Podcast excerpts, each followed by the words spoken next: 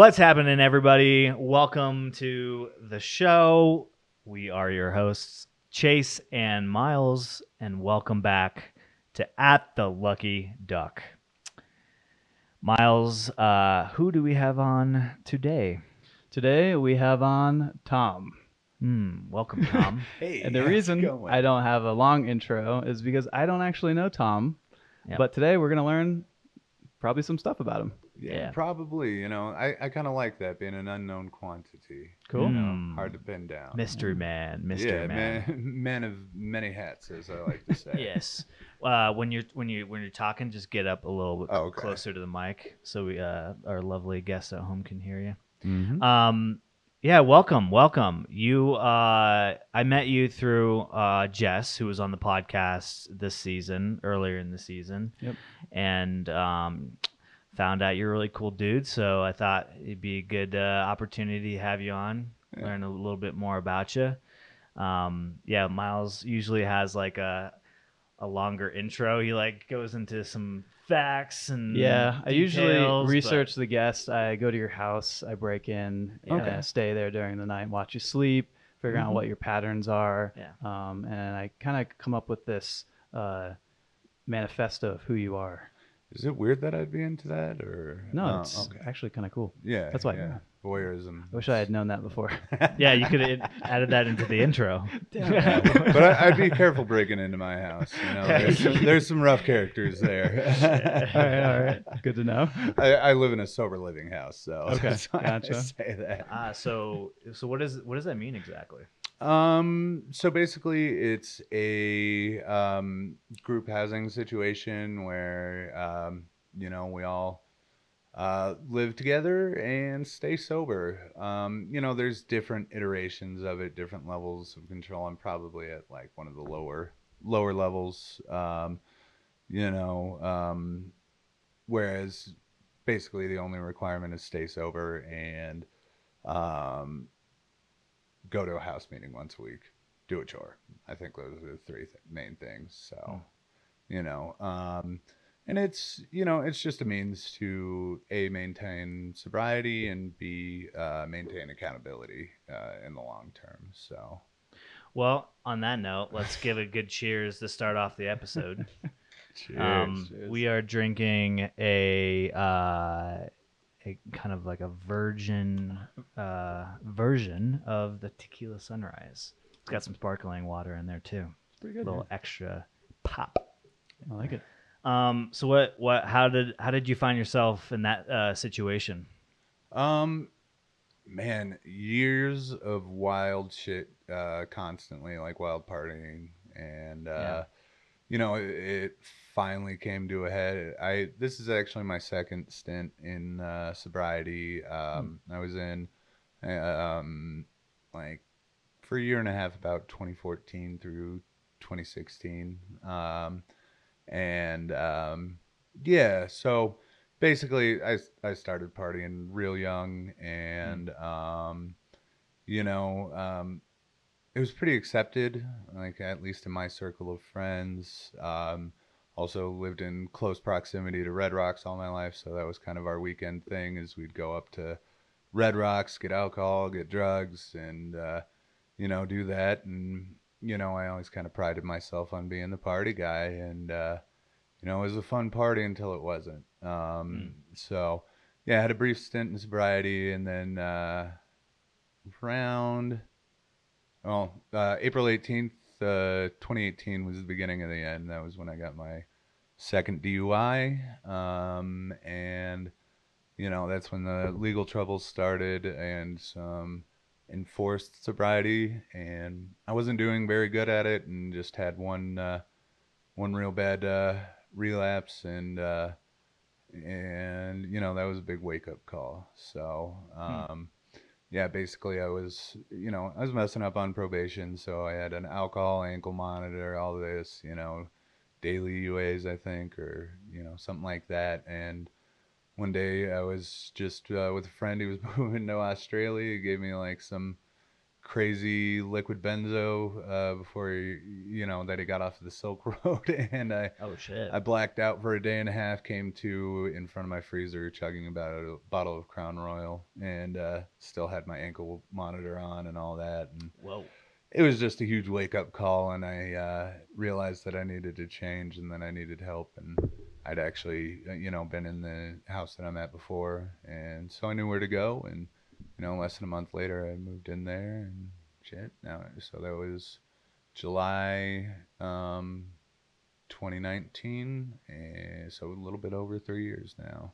Wow, congrats, man. Yeah. That's a that's a, a great accomplishment, because I, you know, you hear all... Uh, there's a lot of stories like that out there, and I think a lot of people describe, um, as you have, you know, how how tough that is to like come to that realization. You know, some people have it in the example of what you you know presented. It's like this wake up call, and some people, you know, either go a little deeper than that, you know, and it, it's yeah, it's it's a it's a great thing that you're able to to overcome that. Um, What is a alcohol ankle bracelet monitor? It's called um, Scram. I think it's an acronym for something, but uh, basically what it is, uh, it's kind of a lot like your heart rate monitor on your Apple Watch or smartwatch. Um, so it's on your ankle. It's there's a metal piece uh, right up against your skin, and it tests your sweat for the presence of alcohol. No oh. shit. Yeah. I didn't know that existed. Yeah. yeah Um, you wow. know, if don't drink and drive, and you uh, and then continue to drink, and you won't have to figure that yeah, yeah. figure that out. That I, I figured that one out the hard way. So, um, yeah. you know, it's not typically something uh, people run into in everyday life. You know. Yeah, I I honestly didn't think that t- that that was a technology that existed out there. It so, sure is. It's interesting. You know? Huh. It's the uh, yeah, it's very you know. I'm sure you've seen them before if you've ever seen somebody with an ankle monitor, mm-hmm. but uh, you probably thought it was like a home monitoring system or something yeah. like that. Um, but yeah, yeah, they're they're out there, and they're not too much fun. Costs a lot of money on top of you know all your court fees and all that. So yeah, I bet that that that whole process was pretty financially burdensome. Yeah, yeah, it it really is. Um, but you know, I I. I credit that like hardship and everything for actually giving me the willingness to um, make changes in my life. Um, and that's that's a pretty common theme um, for people in recovery. You know, you got to hit hit the bottom hard before you uh, hmm. really commit yourself to that. And I, I would say, you know, any life-changing pursuit, you know, like completely radical you know, change of course in your life, you know, usually there has to be some sort of major upheaval in your life to mm. uh, facilitate the willingness to make wholesale changes. Right. Like a stimulus that really kicks you off to uh, realize you need to change. So what, what is it like being in a community of people who are trying to kick the, the old uh, drug problem? You know, it's there's never a dull moment, yeah. um, except in the meetings when people like talk uh, really for a long time, and you know yeah. that's a, that's a side note. Um, you know, it's it's interesting, um, you know, because the thing about it, like addiction and recovery and being a, an addict, alcoholic is, you know, you get to a point where you feel like you're the only person in the world that feels like this, and then. Mm. You know, you're introduced to a community who all felt like that at one point or another. And, um, you know, it's a, it's a sense of acceptance that, you know, is rare to find just anywhere in life. You know, um, as soon as you walk through those doors, you have a, a community of people that are there to support you, even without knowing you. You know, a big thing Uh, in recovery is uh, the idiom like uh, we'll love you until you love yourself, learn to love yourself, mm. you know, and that is the truth. So and and it's cool because, you know, you right off the bat have a commonality with every single person in this room and in, in any given room, you know, whether they're an alcoholic, a, a dope fiend, a tweaker, you know, you've all all, all seen that dark place um, and, uh, you know, are trying to work your way through it. So there's that common thread that really unites us all. Um, plus, it's great because uh, it's a, one of the few places where I can have an extremely dark sense of humor, and it's well received uh, by most everybody. So, you know, um, you've never heard so many, you know, jokes about like wanting to kill yourself or trying to kill yourself or mm-hmm. losing your family and, you know, being homeless. You know, everybody jokes about it, and it's, uh, you know, it's a, a cool cathartic thing that, you know, I think, you know, kind of helps everybody heal. So, right. Is Are most people there by choice? Um, yeah, for the most part. Um, uh, well, I do like twelve-step recovery. So, um, you know, in those rooms, uh, pretty much everybody's there by choice. Some people, it's a legal requirement, or their their family, you know, wants them to be there, but they don't usually last too long. Um, the ones that stay, it's by choice. Um, sober living, it's an, another, you know, kind of a mixed bag. Um, but... Yeah, yeah. So most most everybody's there by choice, and the ones that aren't usually don't make it. So, yeah, right. Yeah. It, but that helps. Uh, everyone's really in, like in in it in it, right? I mean, it's it's not like they're there just because they have to. It's really people who want to be around other people who have been through that situation. Yeah, yeah. At, at least, you know, for yeah for the for the most part, you know, even if people that aren't exactly working like a program or doing very well, you know, it's something that breaks up that isolation. So, um, yeah, yeah, it's pretty cool. And how long do people usually stay in a community like that? Well, um, it really depends. You got, um, you know, as people gain more time, they're more likely to stay, right? So you'll know a lot of people temporarily, you know, uh, for, you know, month, two, three, and then uh, there's people that are, you know, in the intermediary, kind of like me, you know, just over three years. Um, and then I know people that have, you know, thirty-five, forty years of sobriety. So there's a lot of people that stick around with it for a long time. Is there any like limits as to how long you're allowed to stay? No. Uh, no, no, not at all. Um, that's good. Yeah, that's good. Yeah, you just uh, one day you just become an old timer, and that's what they'll they'll call mm-hmm. you. But um, you know, it's a it's a term of endearment, and I, I think as it should be, because it really is a a demonstration of why you should have hope mm-hmm. uh, for the future. You know, which is huge in the recovery community, but I think just generally in life, you know, uh, a little little glimpse of hope will go a long way. Yeah. You know, so. So you planning to? Um, uh, how, so you've been in for three years. Yes, I have. What's your What's your plans? Are you thinking of staying or? Um, no, I I, I hate it. Um, not. It's just it's it's a grueling thing, and yeah. uh, the parties you know, are lame. Probably. Yeah. No. I, well, the parties are parties are pretty wild because uh, you know, once you've uh, partied enough, you know you. It gets wild. Like our Fourth of July parties are insane. You know, we're throwing mortars into the uh, into the storm drains and everything, nice. And you know, might be some gunplay. Who knows? Yeah, yeah, but, yeah. Um, yeah. It, and it it's fun for a while, but um, a I ran the house for quite some time, so like mm. I took on way too much responsibility for too long, got burnt out that way. And B, I, I live with eight other people. You know, mm-hmm. and. Uh, That's um, that's really rough. It's a lot of roommates. Yes, yeah, it's, it's a lot of roommates. Of roommates yeah. Um, a lot of different personalities, um, and you know, just by nature of living with somebody, you know, shit comes up, and you just have a lot yeah. of opportunities for shit to come up. So, yeah. um, but no, you know, I'm holding on for just a few more months, and then. Uh, Um, I have an idea of my next roommate, you know, um, she, yeah. she's pretty cool. Yeah. uh, so, you know, we're kind of playing it by ear until, uh, we decide to, uh, you know, take the leap and move in together. But, uh, that's good.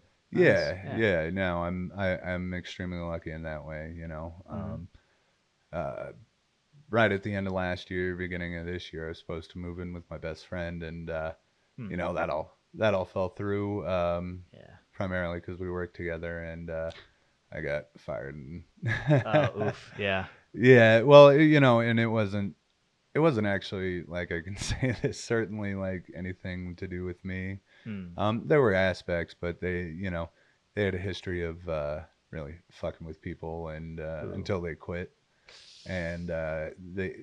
It's like a toxic uh, yeah, co-worker yeah, situation. Right? Yeah, well, it was a toxic management situation. Oh, and, yeah. uh, you know, um, like, I mean... unfortunately or luckily, depending on how you look at it, I, I know how to play those games. So like, mm. um, cause I grew up real A D H D and stuff like that. And, you know, when they really started messing with me over things like timeliness and, you know, organization, and I'm like, all right, well, let's do some A D A stuff. And yeah, you know, it ended up, um, you know, turning into an Equal Employment Opportunity Commission case. And, uh, I, I won. So nice. yeah, oh, yeah, they, uh, you know, but it was unfortunate because I lost my best friend. But, you know, they say when uh, one door closes, another one opens, right? So mm-hmm. I don't know if I had been in a, a different, you know, things had gone down differently. You know, I might not be where I'm at, and I'm really happy with where I'm at right now. So awesome. Well, fairly happy. Yeah, you're almost you're almost to where you want to be. Yeah, yeah. Per personal life uh, is coming together. Uh, a little bit of work needs to be done on the professional side of things. Sure. Um, so, you know, um, but you know that's just a result of a, a not even a misspent youth, a misspent life. You know, mm. um, but. I'm actually very grateful for all that because it gives you a lot of perspective. Um, mm-hmm. Mm-hmm. And, uh, you know, you're at a certain point, you know, you've been around the block and you know how to handle yourself, you know. So, yeah. Um, and especially with as much adversity as I faced, I'm, uh-huh. you know, um, and I, when we had dinner the other night, you know, I'd mentioned I'd just gotten laid off and, you know, right now I'm doing material handling, which is basically driving big forklifts and doing manual labor. And, uh, you know, um, it's a good catalyst for me to, you know, take steps to improving my professional life. So, right. Well, it sounded like you had your, your uh, hands full with, you said you were running the house that you're, you're living in. Yeah. What exactly does that mean? Like, what are the responsibilities? With uh, keep everybody in line. Yeah. Um, Yeah, so shit. Um, so there's a lot of turnover there. So, um, you know, you're basically the, the example setter mm. in many ways. You lead the meetings, you know, you liaise between um, the the larger organization, which is like chapter, state. Um, mm. So I'm, I'm in an Oxford house, which is like a nonprofit grouping of sober living. So, um, but yeah, each house has its own autonomy, but we also have chapters and state associations. And so I would liaise with them. I'd make sure my treasurer was, uh, you know, uh, doing the books right. Um, you know, just basically anything that needed to be done. Um, you know, no, traditionally there's defined roles, but um, there... there was a lot of turnover, so I just ended up doing a lot of things. And mm. um, so I would be the treasurer. I would write all the, you know, all the yeah. checks. I would check everybody's chores, make sure they were done. Uh, you so know. Everybody's got like a pull their own weight type of situation. Yeah, yeah, ideally, ideally, and you know, um, yeah, it's been it's been tough even trying to like once giving up that position, like trying to get people to. Uh, you know, pull their own weight. So, yeah. So is there like a current, uh, head of the house right now? Yeah, there is, there yeah. is. Um, but more often than not, he calls me to figure out what to do in yeah. situations. And, you know, when things go down, I'm usually the first one to get the call. So, uh, um, you know, um, but it, it's lessening over time where, well, I'm, um, you know, not doing as much each week, which is which is good. Um plus it helps, you know, i'm not i'm not usually there. um mm-hmm. You know, now that I'm uh with Jess, you know, I, I prefer to spend my time over there, and yeah, you know, vice versa. Um so I'm not like uber present there, so um I think that's helped me kind of shy away from that a little bit, and, yeah and help the house get ready for me to transition out. Who's know? who's the who's the person with the longest tenure there? Um, my buddy Andy. Nice. Um, shout out to Andy. Shout out Andy. He will never uh, figure out how to consume this podcast. So, um, he is uh, he's like sixty-five, techno okay. technologically illiterate, uh, still still rocking the flip phone, doesn't know how to text, you wow. know. Good for him. But uh, you know, he's a, he's a real good guy. Um, yeah. But, how long has he been there? Um, about.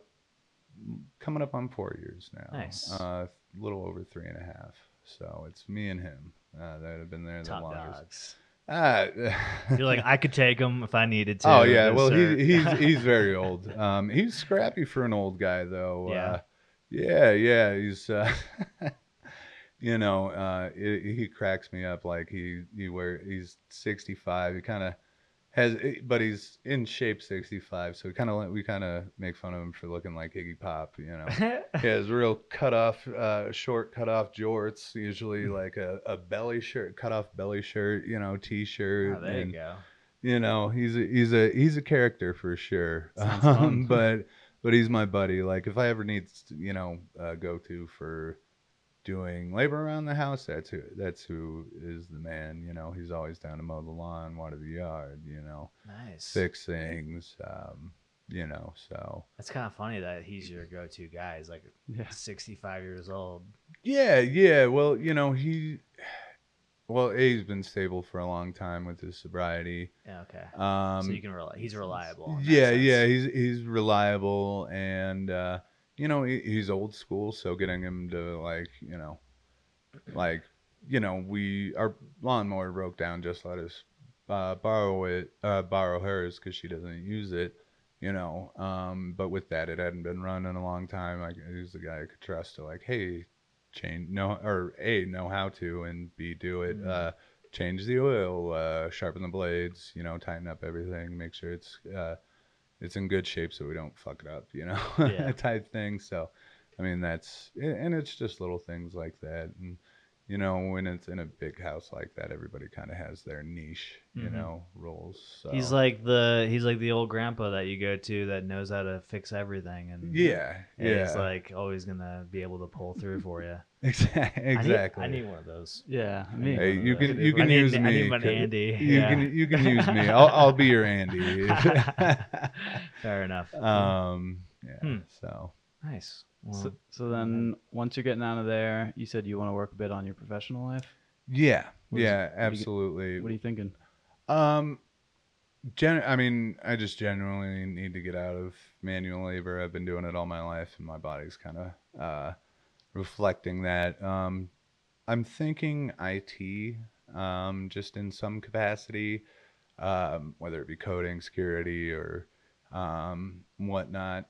I'm I'm actually kind of thinking leaning more towards like uh the network infrastructure end, just because I've um got a lot of electrical experience and yeah. uh all that. um so I I, I mean, you know, running cables, running cables, running cables. So, totally, yeah. you know, I, I would have some overlap experience there. And then that could be something to do while I move into, you know, um, a less physical role or, you know, something like that. Yeah, for sure. So. Yeah, that really makes sense because um, in college I majored in computer science, mm-hmm. and a lot of the guys who were doing computer engineering, which took a lot of similar classes, also were dual majoring in electrical engineering. Mm-hmm. Um, so it, it really makes sense how those kind of overlap. So that's, I think that's a good plan. Yeah. Yeah. And, and you know, once I do something less physically taxing, um, I can commit to other things beyond that. 'Cause I won't be like exhausted when I get home and, mm-hmm. you know, um, plus things tend to snowball when they're coming together. So, you know, yeah. one good decision leads into another, leads into another, you know, as long as you're doing your maintenance, you can you can achieve a lot of cool things. So um sucks that I'm thirty-three and doing that now, but you know, uh it is what it is. Yeah, you know. But um I'm just happy that I have the potential to change. I, you know? I think it's doable. Actually, I have a lot of uh coworkers and uh, guys I went to school with who were in their thirties and mm-hmm. they're software engineers now, and you know, their life's completely different than what it was before. So I think it's totally doable. Exactly. And, you know, the reason I picked I T is, you know, I, I, I was really into computers when I was younger. You know, I uh, this was early in the internet days. You know, I started, you know, when I was in middle Ask school. Yeah. Yeah. Well, this was like dial-up uh, A O L, you know, um, type stuff. You know, modem, modem sound internet days. Um, yeah. You know, I started, uh, you know, learning a little bit about um, doing H T M L, and then in high school I was in networking classes and stuff like that. So I have had that interest before. Um, um, yeah. Um, I did actually go to college for a while, but it was for something completely different. So women's but, studies probably, right? Did you say women's studies? Yeah, women's studies. uh, probably. Oh my God. Uh, the wor- studies. One of the worst experiences of my college career was disagreeing uh, with a professor in a uh, gender in the economy class. Oh, um, okay. Yeah, I've never mm. been more ganged up in uh, in my life. Um, but um, no, I so I was a history major. Um, yeah. Cool. You know, and still love it. Um, still something I'm passionate about, but um, doesn't really seem like uh, there's a feasible career path outside of academia that I could really accomplish anything with. Yeah, it does sort of lend itself to uh, kind of like a hobby type of thing. Like a lot of, you know, history buffs, they, they do it for the love of it, not to really make a whole lot of money out of it. Mm-hmm. Yeah, yeah, it would be. Mm-hmm. It's still one of my hobbies. Like I mm-hmm. still just like going down rabbit holes and researching oh, yeah. different aspects. You know, I'll um, watch documentaries and then I, you know, spend three hours just looking at stuff and going on tangent after tangent after tangent. But, um, you know, yeah. So, but feeling satisfied after. So what, uh, Miles, what, uh, if you could, we'll go back to the history thing, but I wanted to circle back before we move on. What is the one thing or one sector within, uh, computer science that that you would encourage people who are interested in that field to pursue? There's so many different things. There's like networking, yeah. there's development, there's product management, right. architecture. Yeah. Like what is, do you think, and, and keep in mind, like when you're thinking about this, um, you know, obviously you don't want to work sixty, eighty hours a week doing this. So what is uh, keeping in like life work balance in mind, and also Um, you know, what's hot in the industry, what has longevity, um, what would yeah. you recommend somebody to pursue? Well, development's kind of the most gen- general field in uh, computer I T stuff, because you can really kind of apply it to anything once you understand how, I mean, if you can become a programmer mm. and write some code, that's kind of uh, the basic thing you need to really do anything in I T. Uh, whether it's writing bash scripts, Python, Java, whatever it is, and then you can kind of specialize from there. So if you're interested in networking, for instance, you'd want to learn a lot about uh, how networks work, how they were developed, and how they work now. Yeah. Um, mm-hmm. But uh, I don't know if there's one thing in particular that uh, is, I mean, people talk about security, cybersecurity mm-hmm. that is really important. There's a huge need there. But in general, I think in I T, there's there's always more people who are needed. Yeah. Um, and so, but I think learning learning how to program things is essential, really, to any of those jobs. Mm-hmm. Um, and it's really easy uh, to, if you have time to just sit down and actually uh, understand what it what it's actually doing, understanding how a computer works, and then. Um, like you said, you're interested in networking. Um, I mean, networks can be uh, super simple if you study them, but they can be super complex in a large infrastructure. And that's what they need people to actually go work on, is the complex stuff. Mm-hmm. So it's, uh, yeah, it's a hard thing to answer, I guess. Yeah. Question. Um, I hear well, just and, so and much, I've been running right? into that a lot as I've been researching, uh, you know, and that's kind of one of the bedevilments. I want to break into this, but mm-hmm. there's a lot of different avenues and paths, you know, you can take, you know, CompTIA, CompTIA Plus, or, you know, uh, Python. Totally. You know, and, um, but luckily there's a lot of boot camps and stuff. So, um, actually this is, uh, you know, fortuitous, because you know that uh um you might I might be able to pick your brain a little bit more uh, at some other point, just to figure out some different pathways to take, because, you know, um, what I have found is that there are a ton of like boot camps and everything for you to get your initial certifications, and then then you can, you know, kind of carry from there. So. Yeah, exactly. Um, yeah, it's I the field of I T is so general uh, because if you, I mean, a long time ago, it kind of meant like some guys who were sitting in a room, they were sysadmins and they ran some servers mm-hmm. for the company who had maybe like a, a small website, or they just had some batch processing that they did at their company, like at a bank or something. And now it's like every company pretty much is doing some form of I T, whether it's working with Amazon, A W S to, uh, you know, uh, run their website or their application, or they're actually doing it themselves. So it's in all of our lives.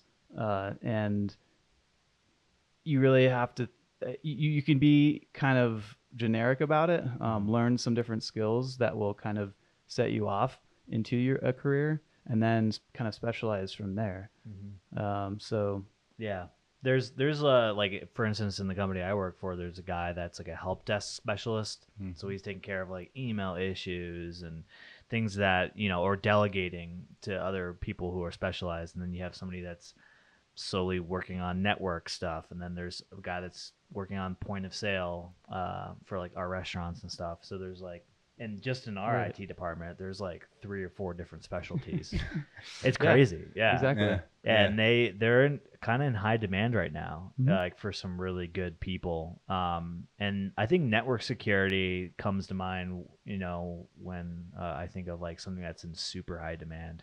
Yeah. Something that's really high paying too. Very high paying. Yeah. yeah. When I think about the people I know who have, who I've found out what their salaries are, what their compensation packages, the people in security uh, are the highest paid that I know of. Mm-hmm. Um, the, the lowest in their career, highest paid. I mean, obviously you can have a, a software architect who makes three hundred, four hundred K a year, and he was going in my path, but the guys who are going into cybersecurity or some kind of security field and they're much younger in their career are making much more than the guys who might be in the other. You have mobile development, mm-hmm. um, you have front end web development, back end, you know, anything yeah. like that. So crazy, crazy. That's a I mean, lot. That's it's where the world's yeah. There's so many. Th- yeah. yeah. That's that's what's been like driving me crazy, and it's almost inhibited me like starting, just because, you know, it's like uh, it seems overwhelming. It seems daunting, but mm-hmm. you know, in the back of my mind, I'm like, eh, I know I can do it. I've I've figured out harder things. So. Totally. Yeah, and to your point, I mean, there's plenty of free resources out there mm-hmm. that uh, are really good. Like I know M I T has an open uh, course, like uh, a whole course that's free online, right? That, that that will just get you into the basics of programming. Yeah. Right. Um, and and Khan it, Academy's a big mm-hmm, one, yeah. I think. Uh, mm-hmm. Yeah, actually, a lot of the uh, Ivy League schools. Um, Or, or just big tech schools like M I T have released most of their uh, the docu- documents that they provide in their classes. So you could actually, I think, take in a computer an entire computer science degree if you wanted to, outside of the school. You're not getting credits for it, so you're not going to end up with a degree, but you get all of the same resources as the guys who are paying thousands and thousands of dollars uh, are getting, and learning those things yourselves, because in the in I T you don't you don't need a degree. I mean, it's it's no, you don't. It's, it's kind of like uh in in art too, right? You don't mm-hmm. need a degree to be an artist. Uh, you do it, and yeah. you you know you make yourself an artist. Um, same thing yeah. with with I T. There's so much you can learn now online through people, through connections, and books, that you just go do it. Find what you're interested in, learn it. Meet some people who can get you into that field, and then go from there. Yeah. There's so much learning on the job too. Oh yeah. Yeah. And well, I mean, and that's the strange thing that I've always found, like, um, so I come from a, a skilled trade background. Um, the name of the game when you're starting is apprenticeship, you know, and then you have your journeyman and your masters. So, you know, I don't, I've never understood why more, uh, career paths don't have that apprenticeship aspect, because mm. you know, from since time in memoriam, that, you know, that was the really the layout, you know, whether it's, you know, blacksmithing, um, yeah, uh, artists or artistry, you know, um, painters, you know, they always had apprentices. It's um, called interns now, and yeah. they don't get paid. And usually they're just buying coffees for yeah, everybody. Yeah, I think I think that's uh I think that's probably what you can equate it to in I T. I mean, the kind of intern that you're talking about is more like if you wanted to. It's like the typical thing assistant. You see in a, yeah, an assistant, yeah, right? Yeah, it's yeah. more like uh, what you see in movies, or maybe if you're going out into Hollywood and you're trying to make it, you know, the, the guys are going to make you grind there and yeah. not actually do things you want to do. You, you, are, you are getting the coffee or the dry cleaning or whatever. But in in uh, in I T, most of, a lot, first off, m most internships I'd say are paid now. Yeah. Uh, and they're paid pretty well as well. Uh, Actually, we don't pay any of the show's interns. Oh, yeah. yeah, just just wanted to get that out there so we don't receive any flack. Our yeah. twelve interns that we have, that, yeah. that you know, everything. The makeup artist, the and mm-hmm. you know the the green room green room guy, uh, who made guy. A drink. Yeah, yeah, the bartender. They're all unpaid interns. Um, so yeah, yeah well, exactly. Uh, just a disclaimer. No, but I w what I was gonna say is, if you find a company, usually the good companies have like a mentorship, like an internal mentorship program where like higher middle to upper management uh, will like offer to, you know, pick a person or two or three people in the company. Uh, I, I found that those are the companies worth, um, worth being a part of, you know, it, it's, it is, I think, rare to see that in, in companies. Um, but yeah, it's, it depends. Um, I don't know exactly why this is the, the way it is. Maybe it's just because it's a, such an easy pool of candidates, but a lot of big companies, fin financial uh, ones that are in, in uh, like Google, Apple, doesn't really matter what industry, but who are in I T, they will uh, advertise to colleges to actually get mm-hmm. college students um, into their internship program. And they will do it as young as their freshman or sophomore year, because yeah. they'll bring them back every year uh, to kind of train them and try to, to get them into their culture so that they can hire them after that. And so I could kind of see that as being a similar uh, mm-hmm. process as a, like an apprenticeship.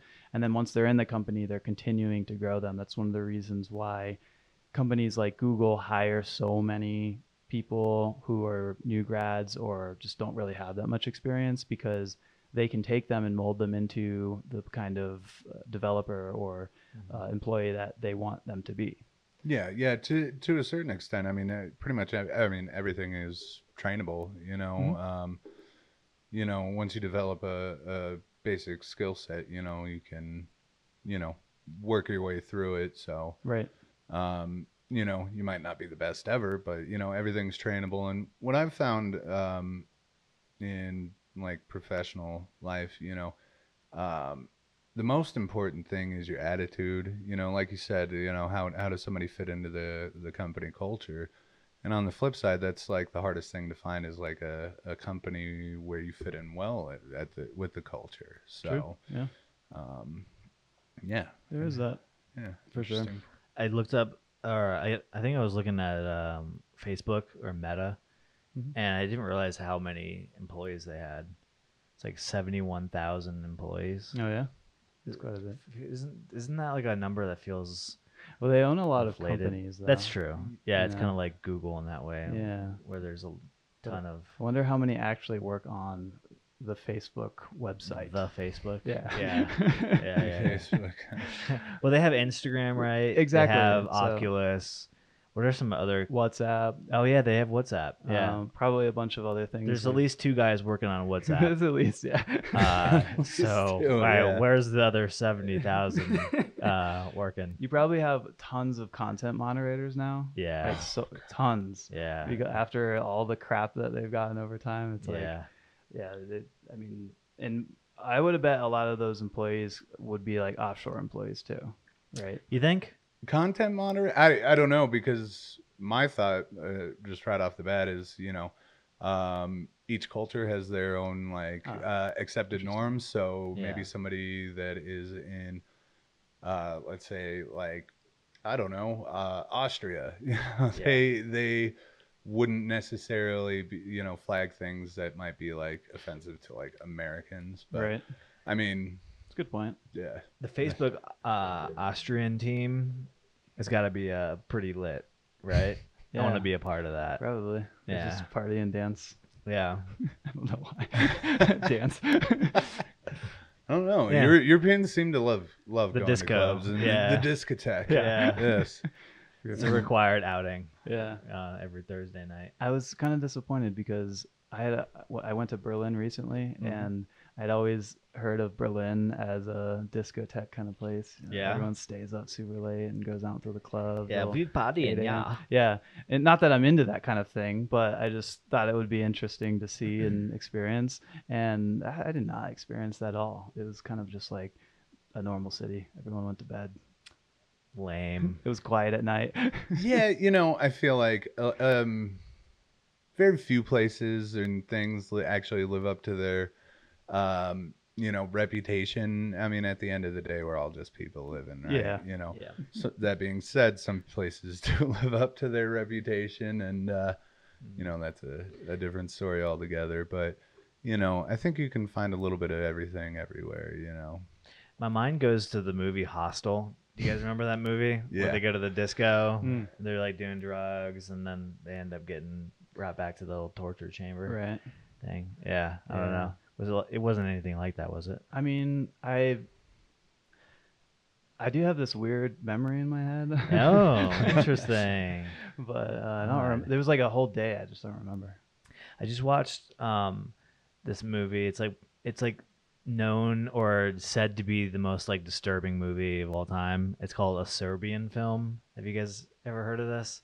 Yeah, I've heard so. of that. Yeah, one. It freaking brutal, man. I don't recommend anybody uh, watch that movie. But uh, was it supposed to be like a, a you know like a, a snuff film? Kind of. Yeah, yeah, yeah. Okay. It's got a bunch of that in it, uh, but it's not like a snuff film. I think it's related. I don't know. Somebody on TikTok was like, five most disturbing movies of all time. And mm. I was really bored. And like number one was that one. I'm like, all right, so you watched it because you wanted to be disturbed. Well, I, I like. I feel like I have a high tolerance to scary movies. Uh, not a lot gets me, you know, going. Uh, that one, that one uh, wasn't scary, but it was pretty disturbing. I will say, there's parts where I felt very uncomfortable watching it. Yeah, um, yeah. I, th- that's how I feel with most every uh, scary movie. Um, sometimes I even have a hard time with thrillers. So yeah, um, yeah. Well, I, I have a naturally anxious disposition, so that uh, that's kind of brutal. But you know, oddly enough, my uh, I do have a favorite scary movie, and it's uh, it's pretty brutal. I think uh, it's House of a Thousand Corpses. Okay. Um, Yeah, you know, is there a uh, new one and there's an old one? Is that right, or is, is you there know? Only I'm one? Not too sure. I only know the the if there is um, one before. I only know the Rob Zombie iterations. You know, um, yeah. Um, but man, that that's that's pretty crazy. Um, yeah, I think. Yeah, that's what, what when was that? Uh, when was that? two thousand three Oh yeah, I like hmm. how he has all the same. Uh, people in his movies. Like he tries to keep it like almost like Christopher Nolan and uh, and the other guy that did uh, Once Upon a Time in Hollywood. Um, Quentin Tarantino, yeah. Wes Anderson would be a good example Wes of Anderson, that as well. Yeah, I, do you like Wes Anderson movies? He is one of my f- favorites of all time. Really? Like I, I, I mean, I love a lot of Tarantino's works, um, but. Um, yeah, Wes Anderson's probably my favorite, and yeah, like he has multiple movies in my top ten. Yeah. So. Have you seen his most recent one, The French Dispatch? Oh yeah. Yeah, yeah. It's pretty good, right? Yeah. Oh, it's it's, it's fantastic. But... Like it's um, set up as more like uh, vignettes, um, mm-hmm. with a couple brief, real brief interludes, like in between, uh, just kind of setting up the story that connects them all, but. Um, Yeah, it's fantastic. What's your um, favorite Wes Anderson film? Oh, Life Aquatic with Steve Zissou. Yeah? Yeah. I think yeah. that's one of the few I haven't seen. Oh, okay. Yeah, yeah you should definitely check it out, um, okay. especially if you love Bill Murray. Um, mm-hmm.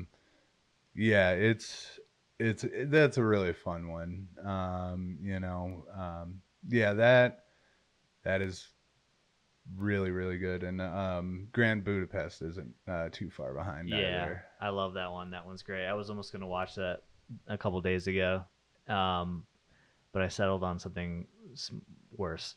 Um, did, we just, did we just talk yeah, about you it? Got, I mean, yeah. you, you can't give us that lead in and not uh, finish it. What, so what was it? Uh, the Dreamcatcher. It's a Stephen King oh, yeah. Uh, film. Yeah. Was it early yeah. King or late uh, King?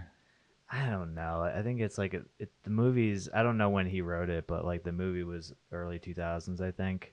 Yeah, because I know yeah. I know a lot of people that are big fans of Stephen King. Yeah, and I mean, like, no, he's once it got past goat, his right? like wild coke phase, like yeah, no. everything couldn't chain smoking cigarettes. It. Yeah, yeah. no, yeah. I mean like, uh, what are you gonna say, Mom? I feel like uh, most of the movie adaptations are not good. Yeah, I mean it was it was pretty solid. I think the the Dreamcatcher. No, it, the movie it. Oh it, yeah, movie, okay. But yeah, he, he, there's definitely a few that are great, yeah. but I've watched so many of them so where many. I just have hated the movie. Yeah, and I actually I think if I'm not mistaken, like Stephen King hated The Shining, which is one of the most like mm. well-known Did he really? the movie adaptations. But oh. then again, there are so few uh, movies that live up to book uh, or you know uh, the book. Um, yeah, it's just so hard because books, books, you know, because of the formatting, there's so much more detail mm-hmm. that you can never truly per- capture and portray. Um, yeah, in a in a movie, I mean, there are very few. So like, m- my favorite books uh, of all time were The Lord of the Rings, mm-hmm. right? And um, you know, I love the movies. Um, but they definitely portray it in a much different way. You know, there's less like character to character connection, and they, you know, the movies, they really, you know, highlighted the action sequences, obviously, to keep people captivated. So, you know, it, I mean, there's just little tweaks that have to be made that usually deta- or detract from the source material. I also think when you're reading something, you know, there's a bit of your imagination is creating these characters.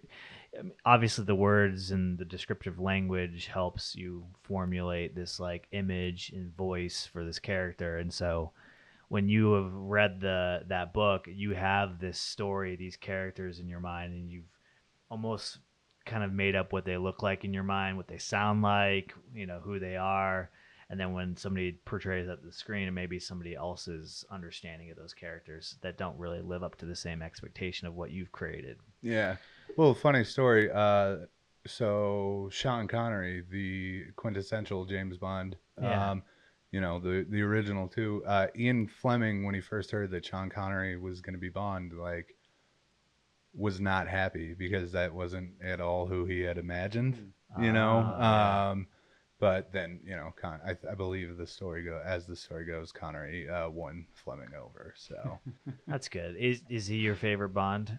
Oh, far and away. Yeah. Yes. Yeah. Yes. That's um, fair. Yeah, by far my favorite Bond. Yeah. Craig Craig's pretty close, but I don't think yeah. anybody else really uh, gets it. I don't know. My favorite uh, character that Craig has played is the the detective in Knives Out. Have you seen that movie? I have not. Oh, did you like him? I loved yeah. it. Yeah, it he has this deep, like, Bible Belt South, like, proper Southern accent. Oh, really? that I thought that was rocks. Crazy when I heard him first yeah. talking that movie. You know, like, you know, like the plantation kind of like, yes, we're going to, uh, you know, swim in the lake. Uh, yeah. Yes. Um, no, I mean, it's, it was one of the better murder mystery um, movies I've seen in a long time. It is fantastic. In fact, I think it was so good and so well received that Netflix just bought the rights to do like two more sequels of it, just oh, outright, really? Right. Just like paid the guys like up front. We're like, yeah, we want we want you guys to do two more. In fact, I think I think the the next one's supposed to come out uh, later or earlier next year. It's oh, just okay. a completely yeah. separate story. I think or... yeah, just another. So it's not the him next. Again? No, it's the same same guy. Oh, yeah, Daniel is. Craig reprises his role. Um, but so, I guess it's his next case or whatever. Maybe it's a case before prelude or whatever, or prequel. Um, but uh, Dreamcatcher, yeah, not so good. Should have watched The Grand Budapest Hotel because I love that one. I recently saw a making of the fan, uh, Mister Fantastic or Fantastic yeah, Mister Fox. Fantastic Mister Fox. That's it. And I thought it was really cool how they, have you seen like the behind the, I haven't seen that. They'll literally, uh, so the way they captured it, traditionally in animation and stop animation, you have this like understanding or um, there's like a, there's like a common way to do it where you're in a booth or you're in a, a, a sound studio and you're in front of this mic with your script and you're basically just giving the, you know, performing the lines in front of this mic. What they did is they basically, um, they they filmed or ca- captured the audio in a normal acting situation. So like they, if they're in a house around the dinner table, they would actually sit around a dinner table and have like boom mics and they would act out the scene, all the different voice actors across the table, and actually do the scene that way. And so that was uh I guess Wes's way of capturing an authentic like voice acting um experience. And even like the the parts where they're on the motorcycle, they're actually out in the front yard on a stationary uh motorcycle. Um the parts where they're running around, they're actually like running around in the front yard, and the guy with the boom mic's having to like chase, like you know oh, uh, uh, uh move the mic around to capture the yeah so it, I didn't expect that. It was a really cool, it just reminded me of how um how great Wes is and how he goes to these extra lengths of, to make like these masterpieces. Um, and a lot of people, I know a lot of people who don't like him a lot. They, you know, hit the, the way they, that he captures uh, or frames the shot. It's very particular, right? He's like known for these super, symmetrical, yeah, super symmet- boxed in yeah. type uh, shots. And so I have a good friend who like hates it. He feels like he gets trapped. Yeah, it feels like claustrophobic. Well, and beyond sense. the um, visual aspects of it, which I, I find are striking and I love them, but mm-hmm. um, I think also you have to have um, the ability to uh, enjoy dry, subtle sense. Uh, you yeah. know, have a dry, subtle sense of humor, um, because a lot of it, you know, is just lost on people, you know, and those are some of the things that I think are the funniest, you know. yeah, right. yeah.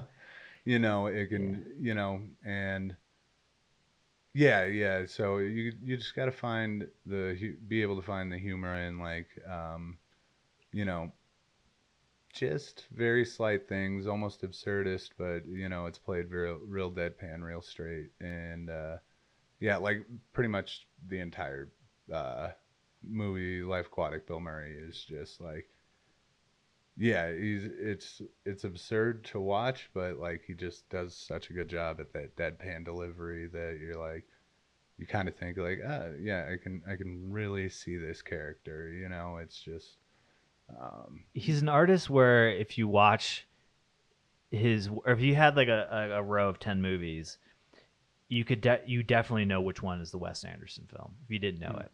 Like he has a, such a, a unique, particular style that you can, it, even if it was like something you've never seen before, like that's Wes Anderson, or yeah. somebody trying to emulate Wes Anderson. And the miniatures, the symmetrical shots, yep. you know, and I mean, I don't know, the the plot lines as well, you know. Um, it's usually about like a family falling apart or mm-hmm. something like that. Somebody going through some sort of crisis um, in their lives, and and also the interconnectivity of people in their lives, and just you know stuff like that. So yeah, Wes has a lot of distinctive. Uh, who's another Who's another artist in the industry that you think has captured that particular style? Where you're like, if you saw it, you're like, that's a a blank. Is there anybody that comes to mind? I mean, Tarantino. Tarantino, yeah, Coen Brothers as well. Coen Brothers, okay. Um, although I mean a little bit of the Coen Brothers. I, I I guess I've just known or followed them for a long time. So, uh, but Tarantino, um, and even though it's only like a couple movies, I would say Gus Van Sant, um, who directed Good Will Hunting and mm. Finding Forrester, which are like two of my all-time favorites as well. So really, okay, yeah, yeah, and you just get that distinctive feel for him, mm-hmm. um, you know. But yeah, yeah, there's there's a few directors, um, but then there's other ones that are supremely talented that you can't really pick out, like uh, Joss Whedon, for mm. for instance, you know. Um, try connecting Buffy the Vampire Slayer to Firefly to Avengers, or, you know, the Avengers. So yeah. It's, uh, you know, yeah, there there's some directors that really stick to that style and some don't. But I would say the two primary are probably uh, Tarantino and Wes Anderson. Yeah. I another one that comes to mind is Michael Bay. You just kind of know. Like, I'm not a big Michael Bay fan, and I think his work has kind of varied whether or not, like, it's good or, you know, or it was received well. Mm. But there's, like, those lens flares sure. and the lighting and... Oh, yeah. Yeah, yeah, the hyper-realism and the I, sound effects. I like Michael Bay, but you kind of... The thing about his movies is, to some degree, you have to, like, check your intelligence at the door, like, yeah, and yeah, just yeah. go with the flow, like, get lost yeah. in it, like Transformers, like... You're the third one, you're not, like, it's what not the fuck? A, it's not a poetic, uh, you know, movie. It's mm-hmm. not, like, super intellectual, but fuck, it's fun, you know? Yeah. I was kind of surprised when he took that on. It, it seemed, it was like, I wanted to be in that pitch meeting where they brought it to him. They're like, yeah, we're going to take this toy franchise and make it for the big screen. And he's like, I'm in. Well, I, I don't know. That's you know? been going on for a while. Like, uh, you know, I'm a nineties baby. So like teenage, to... nin, uh, Teenage Mutant Ninja Turtles, the yeah. live action movies. Yeah. So. I mean, there's could, been like. Could uh, you see Michael Bay doing those movies? Teenage Mutant yeah, Ninja yeah, Turtles. Yeah. yeah. yeah, yeah, I could. Yeah. For some reason, I don't know why. Yeah. Didn't he direct the new, the reboots? I have no idea. Who did, did he? Who directed huh? those? Uh, are those they? Are those actual like live action? Are they? Um, oh yeah, they are live action. Yeah, yeah. yeah. So there's the ones from the nineties, them. and then the new ones. I do. Uh-huh. You know, I, I didn't like the new ones. I was always much. surprised at how how well they were able to get those suits, like, to interact and talk and blink. Oh, yeah. Like, it it seemed a little ahead of its time now. Well, yeah, and especially because it was pre, like, C G I, mm-hmm. you know, it was really good puppetry. Yeah, um, it was. That, that went into that. Um, I'm trying to think of some other good movies with good puppets.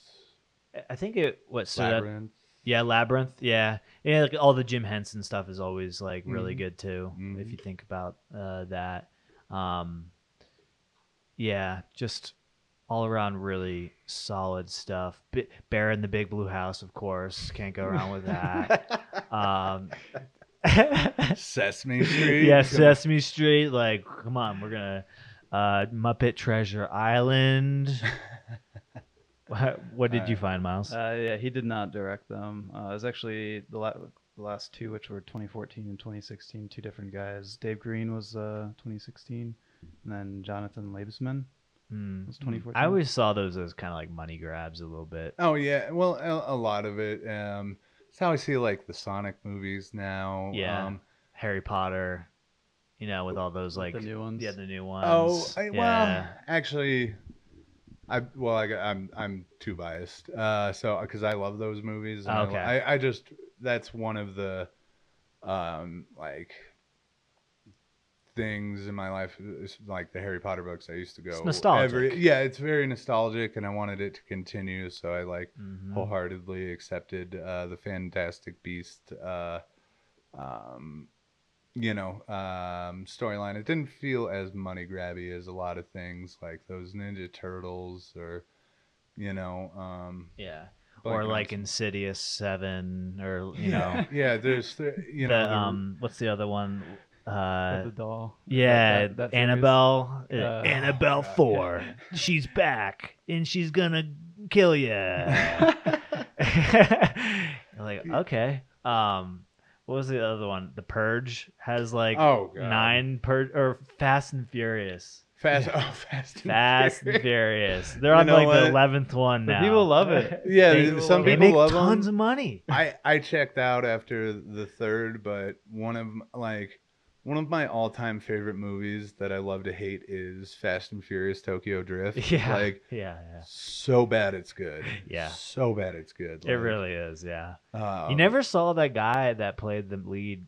He, he like did that one. They were like, "You're out." Hmm. Like that. That was not good. Like this, we're not inviting you. I think she, they actually he did, did he come did back more recently. Yeah, I think um, they brought him back for a, a moment, but. Yeah, I mean, Bow Wow was in it. I, I like it, it's just like yeah. complete money grabs. Like they they weren't going for talent or story there. They were just going for, yeah. you know, race action, cars. race cars, yeah. drifting, yeah, Tokyo pew, drift, pew. yeah, Japanese mob yakuza. Yeah, yeah. Somehow fits into this. You know, it has to. It has to. And somehow, uh, grown adults fucking high schoolers isn't weird. Yeah, there's a lot of that stuff that. You, you you look at now and you're like, couldn't do that today. Yeah, well, I mean, uh, it was weirder for me that it was like contemporary. Mm. I mean, looking back, you know, that wasn't as bad of a social uh, faux pas as it, or not. I mean, it's fucked up. Not even a faux pas, but you know, like seventies. You know, you, you'd have songs about uh, that. You know, there's the. Uh, shit, even Dazed and Confused, which is portraying that era, you know, Matthew McConaughey, you know. Yeah. Man, I love high school chicks. I yeah. get older, they stay the same age. Like, yeah. that wouldn't fly today anymore, nor should it. But the fact that that was still a part of that plot line just stands out to me. I'm like, yeah. I feel like if you're doing a period piece, though, if, like, if a movie today, today that came out that was based in the seventies, like it took place in the seventies, like would could we could we look could we still include dialogue like that and just accept it that that was that's what happened in the seventies, right? I mean, I, otherwise I we're just don't like think we could. Um, it's like a Orwellian self yeah, censorship that, type of situation where you're like, oh, people won't like speak. That today, but it's like, well, yeah, that's what, but that's what well, how it was back then. Um, what's that new uh, Jane Austen adaptation that they just made? Um, Hmm. I don't know. Just just made me watch it. It's not really my thing, but uh, Bridgerton as well. You know, these are oh, yeah. period pieces, but they're just putting in so many anachronisms. Like, yeah. I don't really want to get into race or anything, but you know, they're at the time. You know, um, there's no you know people of color in the aristocracy. Like few and far between, maybe. And in you know England, it would be more Indian. You right, know, yeah, sure. type stuff. So, you know, and yeah, I mean, they can't even do that without doing like a fourth wall break or, you know, mm-hmm. and that, that movie was infuriating, but no, I mean, we, there's, especially right now, we're really trying to push our morality onto people in the past who did not share that same morality because you know, I think in life in general, but like as a society, we're the summation of our experience. So you take away a lot of that experience, mm-hmm. you know, and then you are back in time to where, you know, things were as they were, you know. Um, and that's, I mean, that I feel like is the point of a period piece, you know, yeah. you're really trying to transport yourself back into, into that time. It's like fucking John Wayne, but like, for another example, this has been happening for a long time, but John Wayne playing like Genghis Khan. Yeah. You know, that's absurd. Yeah. Uh, you know. Well, James Franco is back in the in the news now. Have you seen this? What did he do no. this time? He's um so uh they're develop I can't remember what studio it is. I think it might be Warner Brothers uh or somebody else is developing a Fidel Castro story or something around that whole situation, yeah. and they've casted him as Fidel Castro. And so I think there's the there's a gentleman who's pretty famous. He's a Latino guy, uh, and he like called, I guess, whoever, the casting director or whoever out for casting uh, him as Fidel because uh, he's not Latino. And then a bunch of people were like, well, Fidel's not Latino, he's actually like half white. He wasn't even yeah. Cuban when huh. he came in to take over the government, and it's this whole thing, and you know, and it, it it it's it's all happening in real time. So like we're all kind of self-aware of like what's happening, and mm-hmm. like there's obviously a few different opinions about it, but it's it's interesting to see. And also James Franco, who's like I thought was quote unquote canceled, yeah. if yeah. you can, if you if you may, like where he did all that creepy stuff with like teenagers. I, right. I actually don't know much about it. I just kind of yeah. heard there's some legitis legitis legitis. Ah, I can't even. I can't talk. um. Anyway, so yeah, I, I thought yeah. that was interesting because it to bring up your point about uh, John Wayne playing Genghis Khan. It's like, um. obviously that seems wrong, right? Like we can retrospectively look at that and be like, yeah, I probably shouldn't have done that. It's also kind of weird that that was like, people were like, yeah, totally. but, but at the same time, um, when we look back at things that were made, like I, I treasure and find movies that really capture the authenticity of the time, like timepieces. Like I'm, I recently watched The Color Purple. Uh, which is like a fan. It's a fantastic Steven Spielberg movie. Mm-hmm. It deals with like um, the nineteen twenties and um, uh, being like black in the South and like a domestic abuse and family members being torn apart. It's this really tragic, fantastic story, but it was done in such a way that it felt so authentic. It felt like you were transported back to that time. And I feel like some of that movie magic is starting to get lost when you kind of overproduce it, or um, I don't want to say like wokeism gets in the way, but it kind of is that a little bit. But you know, well, wokeism gets in the way of a lot of things, like calling out cultural appropriation. Like again, we're the summation of our experience. So like we take good things, we leave the bad things, you know, we're all an amalgamation of like every culture.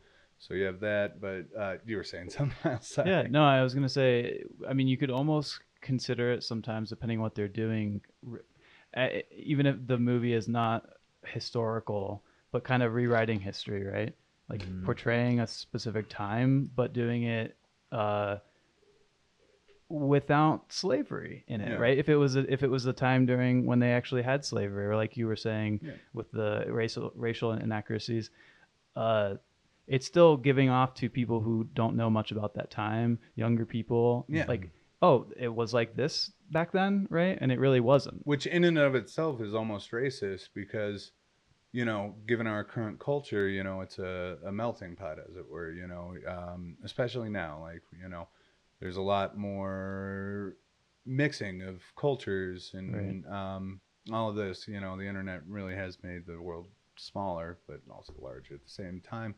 But, um, you know, so it, it it's almost racist in that, you know, you don't get that stark realization, like, where the fuck are all the black people? Like, and if you grow up seeing images like that, like the Bridgerton, you're like, well, you know, you know, you might have a skewed version or, you know, something. Because, I mean, at the time of these pieces, you know, they, the English were racist as hell. You know, they're they're colonists. They're still, still kind of racist. Yeah. Oh, yeah. I mean, like the royal family, it doesn't have a good track record. Yeah. yeah. Well, yeah, yeah, supposedly, know. allegedly. Uh, I should say. A, a stand-up uh, special that recently came out, uh, Ronnie Chang. Are you familiar with him? I don't know if I know him. Um, I think he's Malaysian. Uh, okay. He moved over here for um, to pursue a, a stand-up comedy career, but like the opening line of his new special is like, "Everybody's racist." Mm. You know, we all have our preconceived notions. You know, it's the extent to which you buy into these stereotypes and everything that are important. I think, you know, as long as you drop the bullshit, you know.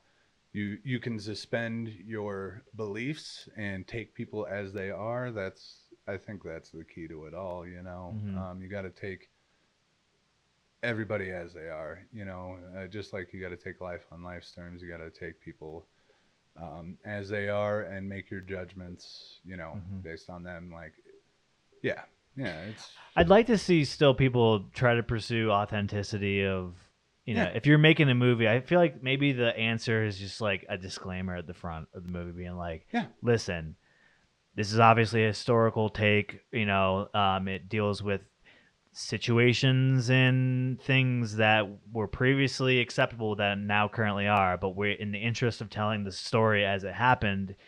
you know, we have taken yeah. liberties that may be unsettling to, or disturbing to some people. Give, give context. I am yeah. all for that. Like, um, I mean, I'm generally not a huge fan of trigger warnings or anything like that. Right. Um, but in this day and age, I think they're especially necessary. Like, hey, this is what you're getting into. Right. You know, um, you know, because life back then, life today, it's messy. And everything was not is not perfect, you know. Uh, all of our histories, one step forward, two steps back, you know. So, mm-hmm. I I just wish we had a, a more of that outlook than like uh, we need to make up for every historical wrong. It's like, mm-hmm. well, how far back do you want to go? Because every group of people is fucked over every other group of people. Yeah, like, if you go back far enough, you yeah. know, right. It's like the epitome of history. It's just people getting fucked over. Yeah. Yeah. yeah trading, people, trading people off that. Oh, God. Yeah. Well, yeah. and what people don't realize nowadays is like how brutal people were like back in the day. Um, yeah. I was ta- Before we started, I was talking to Miles about uh, my my personal favorite podcast, besides this one, obviously. Yeah, right. Thank um, you. Thank no, you. Um, it's called Hardcore History uh-huh. uh, with Dan Carlin. And they go through like accounts of stuff you can't even believe, you know, like medieval torture and, you know, stuff that, uh, you know, Genghis Khan did, like, uh, you know, they defeat enemies. I think it was in Russia. And then they just put bodies down, put a platform down, put more bodies down, put a platform on, and then dined on like a bunch of groaning, suffocating men, you know? Yeah. Uh, like, you know, and rape and pillage were the norm and not the exception, you know? Mm-hmm. So I think we don't understand how like good we have it right now. um, and people yeah. can't exactly comprehend like there is just a thin veneer of civilization, you know, that separates us from them, that separates us from, you know, um, lower life forms, you know, the animal world, you know. This morning I went climbing, then I went to uh, a, a, a store called Vibe Foods and got an acai bowl. And then I strolled right over to the Trader Joe's, picked up some fresh squeezed orange juice and an orange. Then I went to return something at Kohl's. And not at any point during that process was I worried about raping or pillaging. Mm. So I think uh, yeah. to that point, uh, we got it pretty good. It. Yeah, yeah. Where it's all about perspective. Yeah. you, know, yeah. you gotta, you, I mean, yeah. And but then again, I think that might be a, a, an easily more easily accepted idea now, like.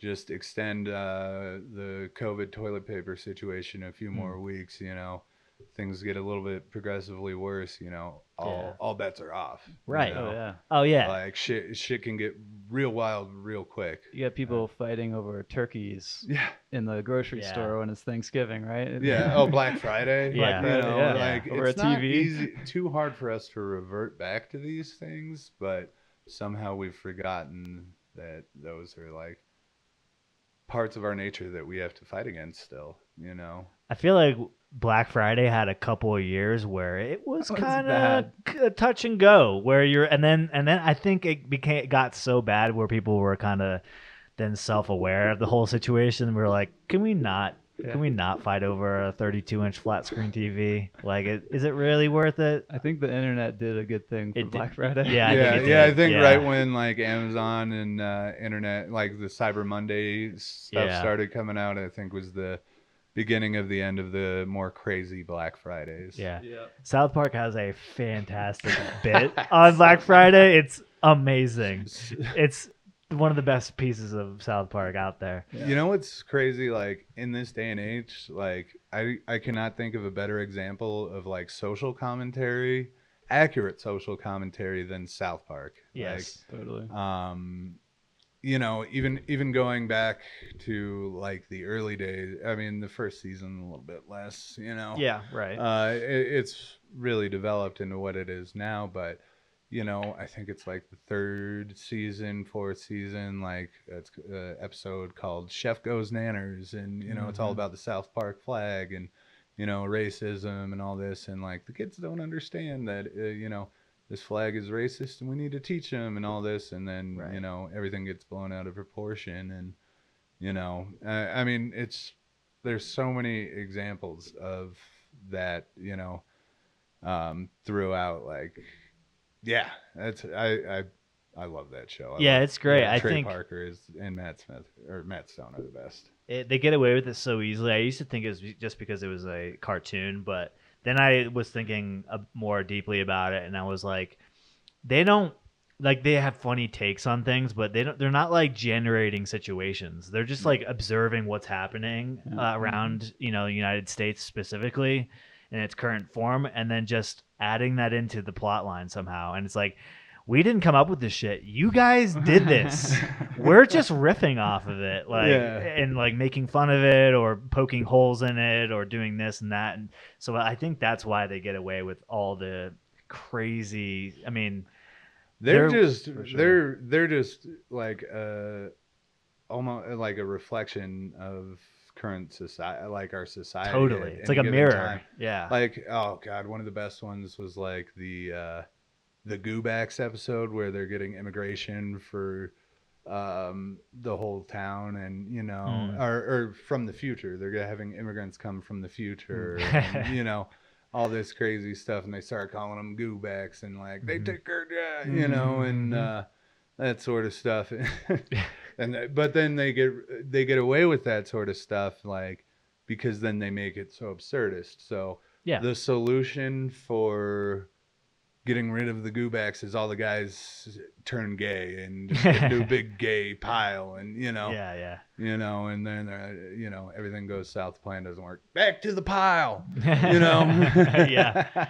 Oh man. And it's just ridiculous, but like, still, the point was made that I think everybody understands, even if they don't realize that they, you know, what had just happened, what they like gleaned from the commentary, they still got it and like digest it, and slowly, you know, they, you know, see it as that. Yeah. They, and I think even it was like last season or the season before that, they, before and after the, every show, they would have can hashtag cancel South Park, just making fun of the cancel movement. They're like, cancel us. We don't give a fuck. And then two years later, Paramount Plus offers them nine hundred million dollars to do like six movies or whatever it is. So you, you guys are ninety. I was just thinking about this. You guys uh, grew up in the nineties as well. Yeah. Remember when it was like the religious right that was like the moral authority that we're trying to do things like cancel people, like right. rap music, mm-hmm. uh, Tipper yeah. Gore, you know, that yeah. sort of thing. Mm-hmm. Like, mm-hmm. um, you know, and it was also like even going back to Reagan. Yeah. Oh, like the yeah. whole drug, the whole drug war was started. Drug. The war on drugs, yeah. So and, and that was and Reagan was like deified too, and mm-hmm. it was and it's it almost in a way that Obama is now, like semi-deified. You know, they're not sure. thought of as gods, but they're right. these people put up on pedestals, and it's like, yeah, well, they were supremely flawed, and you know yeah, what's all of them, morally yeah. acceptable now might not be morally acceptable today or tomorrow. Mm-hmm. You know, and people lose sight of that so often, but I think it's just so strange that we got to see that polar switch from, um, you know, conservatism being the the moral, morally, the the the group that's or, arguing arguing morals versus like now it's the left and the woke, you know. Yeah, well, it's just um, another religion. I mean, oh, that's yeah. all, like quote unquote wokeism is is just people finding a different religion or spirituality, right? They yeah. they have their set of rules, just like Christians do. They have, you know, um, meetings and gatherings, just right. like Christians. Like it, there's, it's just it's it's not. I don't know if it's intentionally structured like or, organized religion is, but it just so happened to unfold that way. What really is happening is that it's filled the gaps. Uh, I bet you could see like um, chart out like where, um, you know, the religion is on the decline, but like these quote unquote woke ideals are mm. on the in, um, increase. And, you know, I think there's something that naturally, um, you know, we tar Uh, tend towards like with religions and all that sort of thing, and mm-hmm. with that missing, we got to have something else. But the problem, well, religion had obviously had so many issues throughout time, but the problem with the stuff that's going on now today, like, A, people don't recognize that it's a religion, mm-hmm. um, a pseudo religion, and there's no actual text or anything for anybody to agree on. So it's just what's trending now, you know, yeah. it's uh, these ideas. And, you know, um, somebody who's, you know, the leader in the movement right now, they might say something like one thing out of, out of step, and they're, you know, the group jumps on them, but, and it's, there's just so many land. That's, that's where my, my big problem is. Well, A, I want to, I will always just say whatever the fuck I want. I'm a, I'm a huge contrarian. Um, either way, like, I'll insult your religion or else insult your beliefs just to do that. Not in a dick way, but, you know, just mm-hmm. be contrarian. And, um, you know, it's, yeah, it's just, it's wild. It's, it's just wild what's happening. Yeah. I think, I think you saw it happen like the seventies with like New Age, that like in itself is kind of religious, right? Or spiritual. And then now you're seeing it like kind of a similar thing emerge again today, when you have a group of people who aren't happy with the current establishment of whatever that means, you know, the government, mm-hmm. religion, uh capitalism, economy, w global issues, and they kind of come they form communities and come together. I mean, it's no different than what what you could call like legacy religion, right? Well, inter interestingly enough, um you know, I think there's a big parallel between the last like major revolution in technology that completely transformed the world. Today it's the internet. Back in the day it was the printing press. Mm-hmm. And where that ties together, um, when the Bible uh, was printed into a vernacular, uh, a vernacular language, a, a commonly spoken tongue, because nobody fucking, even in the fifteen hundreds, spoke fucking Latin. Yeah. Very few people did. Mm-hmm. um, and what Martin Luther did uh, was he translated the Bible into German, a language somebody actually, people actually spoke, mm-hmm. and that birthed the Protestant Reformation, which is where, you know, uh, Catholics and non-Catholics and everything, you know, they, they went to war. And then you had even like crazy subgroups, like called the Anabaptists and subgroups of them. The Luther, and they got, Luther religion or. Well, Lutheranism. Yeah, yeah. Um, that's where you get like, uh, I mean, any pretty much, I mean, besides like the, well, it started, it opened the door for uh, the schism between, um, Church of England. I, I can't remember when the, the Episcopal Church started, but yeah, Lutheranism, um, Seventh-day Adventists, you know, this is where everything kind of fractured. It was a, a, a real schism, you know, and mm-hmm. that was as a result of technology, you know, a revolutionary technology that really changed the face of the, the world. And we see that again with um, the internet. And I, I think it, uh, it's really interesting that, um, a similar thing is happening. Like, it makes me think like not too much has changed up here, you know, like, oh yeah, as, as much as we want to think we're evolved, um, no, not yeah. much has changed, and we still have those same tendencies. Yeah, we're still we're, we're still being born hardwired uh, in a very similar way, you know.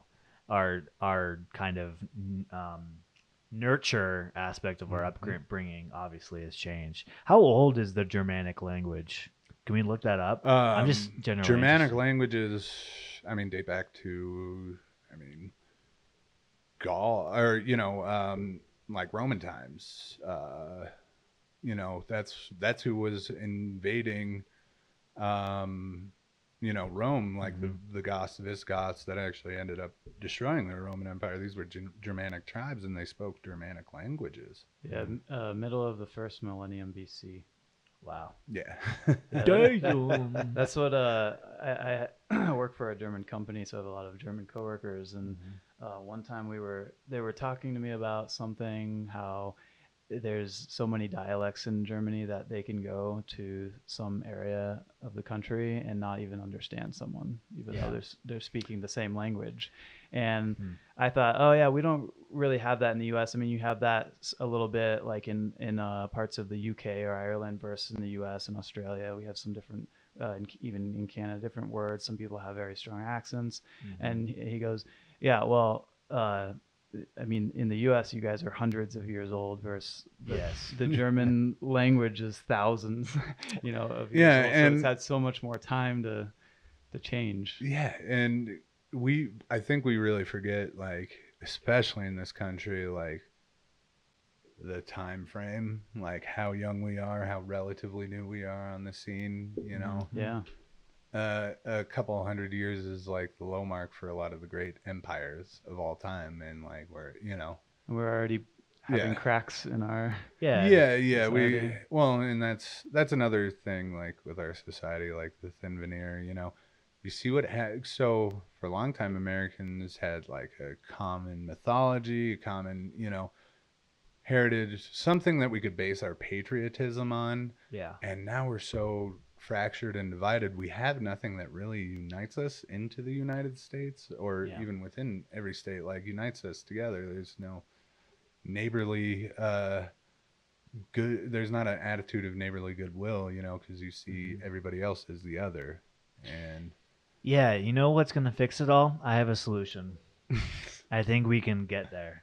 All right, you Please like... don't say anything about Putin.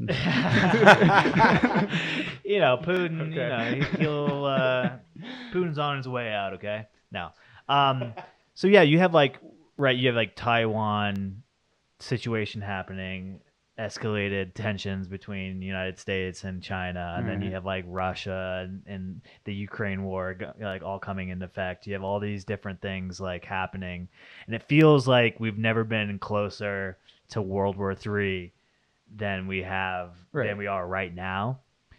So what we need is something that can bring the entire human race together to in a collective um, a collective means, and I think we can get there if the United States government admits that there's aliens out there. Right? Right? That, because that would absolutely do it. Because, like, we, like, so it happened during nine eleven, right? Like, it, the tragedy, the, the, you know, the plane hit the towers, and we were all kind of like, yeah, we need to rile up and, and defeat the, this enemy, and, you know, blah, blah, blah. We don't have, we don't have, I mean, we have China, and, and like, people are making them out to be, you know, this uh, bad thing. And, you know, the, obviously the government's corrupt, every government's corrupt, and, you know, the people that th- they're governing obviously just want to, like, wake up, go to their job, feed their families, go to bed, and wake up and do the same exact thing, right? Nobody fucking cares if you're Chinese or Russian or whatever. But if we had aliens, if we had the imminent, imminent threat of something unhuman that wanted to potentially end the human race, then we could all rally together as a collective species, come together, have this common sense of, like, brotherhood or sisterhood or whatever, and find the common ground that way, right? Do you think that the people who are extremely religious would go for this? I think if there was definitive proof that there was alien technology or aliens in general, I think... Obviously, there's going to be those people who are batshit crazy or like, that's not real, that's just the government. There's always going to be somebody doubting the government, right? Because we should ha- we have so many reasons to doubt the government, right? They've they've lied to us in the past. They've been nefarious. Yeah. But if we had something that was foolproof, something that was so evident that there truly was alien species out there and they had better technology and could squash us at any moment, I think we could all come together and recognize that we are all the same. We're just humans. Yeah. Right. Yeah. It's, it's funny how existential crisis will really bring uh, people together. Yeah. I mean, for instance, um, last time there was a world war, um, you know, there was a common foe um, in the fascists and Japanese versus, uh, you know, uh, the Allied powers. Well, the Allied powers immediately after the war, they became enemies. I mean, that's where you get the Soviet Union, the Cold War from. Right. But prior to the Cold War, we were allies against the Germans, you know, the Nazi Germans. Mm-hmm. And, you know, so, but that was because there was an existential crisis um, in, in the works. Um, well, and that's what scares me about the proposition of World War Three, because um, I'm not sure people will be wise enough not to use the nukes. And mm. once that those shits start flying, you know, I think we were all over. scared about Putin, but I, I'm more worried recently about G. He was like, no, we're not. I'm not even like nukes aren't even on the table. Well, well, like I think he, they were, there's some kind of recent converse or press conference around him saying yeah. something akin to that. But didn't they say that if uh, Sweden and Finland join NATO, that they're going to line their northern border with nuclear uh, power? Mm-hmm. I mean, that might have been. Uh, I know a lot of the crazy shit that's been said, you know, from the Russian side is that Sergei Lavrov, um, he he's popped out, spouted off some wild shit. I think Putin has kind of toned down his rhetoric. Hmm. We'll have to see. I'm I'm I'm very skept skeptical. Um, well, I think he's going to use them as he should, which is as a deterrent, mm-hmm. like, and not actually use them. Like that's the only reason why we should have nukes, pro-nuclear, you know, anti-nuclear as it is, is to have some sort of deterrent. I mean, right. it's worked like so if, far, if right? If there's someone who's crazier than you who will use them, you need to have more of them than they have, right? Right, yeah. Mutually assured destruction. Yes, exactly. It's funny how we're back to mutually assured destruction. Which we need is to bring why Matthew, we need the aliens, dude. We need to bring Matthew Broderick back for War Games two. Yeah, exactly. Like that, that's yeah. a sequel, a reboot I could get behind. I think they are. I think they are doing oh it, God. But he's not. I don't know if he's a part of it. But oh, I think they are okay, going to do it. Yeah, but but but that's the point. The point of the whole alien thing is like, then we can all just have that gain perspective of like, why are we fighting over borders? Why are we fighting over countries when there's this whole other thing that's like constantly surveilling us and could end us yeah. at any moment? Well, I mean, I think, you know, maybe, uh, well, I mean, this is sci-fi, so not real, but I mean, that's basically the plot of like Star Trek. Um, mm-hmm. You know, um, the there Klingons. was nuclear war. There was, you know, huge strife. And then, um, you know, the the we almost blew ourselves back to the Stone Age, but uh, not quite.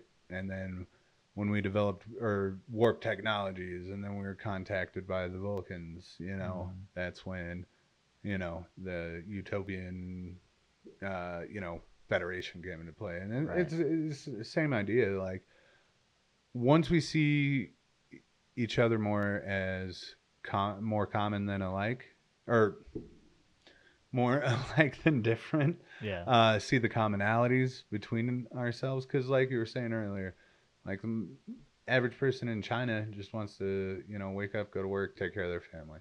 Same thing here. Same thing in Russia. Same thing everywhere. Yep. It's our governments and the people in power that are really, you know, doing doing the fuckery, because we don't really have like personal beefs with anybody. Uh, like, exactly, like but that. they they want you to. They want to rile you up and be like, no, the Chinese are bad, and the Russians are bad, and you're like, well, actually, they're just like us. It's it's the guys that are in charge that are also, you know, fueling the propaganda machine on their side that are actually the people who mm-hmm. we need to be afraid of, or. But as soon as it, get, it gets close to where, like, China's like, you know, we're about to hit that button, the United States just needs to pull out the alien card and be like, hold up, hold up, before you do that, aliens, though. They already kind of did that during COVID. They did that a little bit during COVID. Yeah, they, did, they need to, they need to, if they're going to do that, they need to, like, yeah. go all out, release all the information. Yeah. And, you know, I will say, though, the one thing I think... Um, you know, it, it's very, very apparent that um, Russia, the, the one differentiating factor in all of this, our, our government's corrupt as fuck. And, mm-hmm. you know, um, but at least we act like we're like good actors on the scene. Um, you know, with China, you know, all the, the theft of intellectual property, yeah. all of that, um, you know, and then just... I mean, you know, shit like what they do with the Uyghur Muslims and, you know, mm-hmm. um, you know, Putin with his, what he's doing in Ukraine, you know, there's no veneer of like them being trying, even attempting to be good actors on the stage, you know, mm-hmm. whereas at least we, uh, we do that, but I don't know. I, I, I fucking hate our government too. So, um, maybe we could all just, you know, it's weird. There's, there's always going to be these hierarchies, right? Like no matter what, you know, 'cause every, every, all things are not created equal. Mm-hmm. So, um, but yeah, that that would be the one thing I think. I think you're right. Like the one thing that would bring us all together and like, tell, yeah. you know, make us like, hey, fuck you, Biden. Fuck you, Xi. Fuck you, Putin. You yeah. know, we're not listening to you anymore. We're not buying into your bullshit propaganda. We're gonna we're gonna unite with these guys over here because they're, you know, we're the same. Like, yeah. you know, we need we need to get that bigger perspective in a bad way. And then you get then you get the uh, the weirdo alien people that are like, the aliens are just here to help us. They love us. And then there's a whole nother religion that's created. It's like the the alien. Um, uh, open your anus. To yeah, the yeah, yes, yes, yes. Open open your arms uh, wide for the aliens. Have you seen the movie Nope yet?